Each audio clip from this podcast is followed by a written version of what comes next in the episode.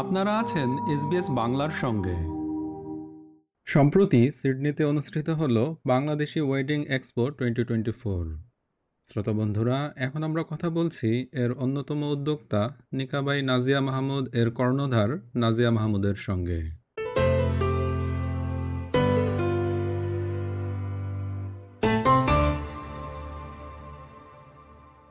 Nazia Mahmud SBS বাংলায় আপনাকে স্বাগত। আসসালামুকুম ধন্যবাদ আমাকে ডাকার জন্য। কেমন হলো Bangladeshi wedding expo twenty twenty four আলহামদুলিল্লাহ খুবই খুবই ভালো। এতটা সারা পেয়েছি কিংবা এতটা সারা পাবো এটার কোনো আশাই ছিল না। আমি অর্গানাইজার হিসেবে দ্বিতীয়বার কিন্তু এই ইভেন্টটা প্রথমবারের মতন করা। এতটা সারা পাবো বাংলাদেশি কমিউনিটি থেকে সেটা আসলে ভাষায় প্রকাশ করা খুব কঠিন। আমরা শুরু করেছিলাম সকাল দশটা থেকে রাত দশটা পর্যন্ত আমরা কাউন্টার রেখেছিলাম। প্রায় আপনার সন্ধ্যা ছটা সাতত্রিশ পর্যন্ত আমাদের পাঁচ হাজার চারশো আটত্রিশ জন ভিজিটার হয়েছেন। তারপরে আর আমরা কাউন্ট করার সুযোগ পাইনি। এটা কবে হলো এবং কোথায় হলো? তো হয়েছে এটা সতেরোই ফেব্রুয়ারি মানে শনিবারে। এবং আমাদের ভেন্যুটা নিয়েছিলাম আমরা ম্যাকোয়ারি লিঙ্ক গলফ ক্লাবে যেটি একটা প্রাইভেট। কমিউনিটির মতো সিসিডিতে আপনি তো ম্যাচ মেকিং নিয়ে কাজ করেন। নিকাবাই নাজিয়া মাহমুদ এ সম্পর্কে একটু বলবেন? জি জি অবশ্যই। আমরা যারা বিদেশে থাকি আমাদের ছেলে মেয়ে ভাই বোন অনেকের জন্যই এখন কমিউনিটি গত দশ বছরে, পনেরো বছরে অনেক বেড়েছে। আমাদের ছেলেমেয়েরা বিয়ের যোগ্য একটা বয়সে এসেছে। তো আমরা খুব বেগ পেতে হয় আমাদের ছেলে মেয়ে খুঁজতে। তো সেই জন্য আমাদের লিকাবাই নাজিয়া মাহমুদ আমার পেইড ক্লায়েন্টেলের একটা প্ল্যাটফর্ম যেখানে ওনারা আমাদের কাছে আসেন। তাদের মোটামুটি রিকোয়ারমেন্ট বলেন যে কি ধরনের পাত্র কিংবা পাত্রী ওনাদের ছেলে কিংবা মেয়ের সাথে যায় এবং আমরা চেষ্টা করি ওনাদের জন্য পাত্র কিংবা পাত্রী খুঁজে দিতে। এটা ঠিক কতদিন ধরে চলছে?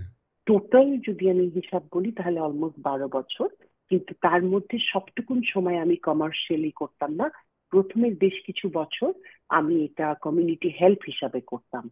এখন আমার একটা পেইড প্ল্যাটফর্ম আছে আর কমিউনিটি হেল্প যেটা আমি করতাম সেটা আরেকটু বড় পরিসরে আমরা একটা ফেসবুক পেজের গ্রুপের মাধ্যমে করি, যেটি একটি ক্লোজ গ্রুপ এবং সেখানে ফ্রি টু জয়েন তবে একটা ক্রাইটেরিয়া হচ্ছে আপনাকে অবশ্যই অস্ট্রেলিয়া কিংবা বাংলাদেশের সরি নিউজিল্যান্ডের বাসিন্দা হতে হবে এবং বাংলাদেশের অরিজিন হতে হবে। আমি একজন full time professional match maker তার সাথে আমি কমিউনিটির কাজ করি, একটা গ্রুপ প্ল্যাটফর্ম যেটার নাম বললাম match making for Bangladeshis in Australia বলে একটি গ্রুপ আমি চালাই।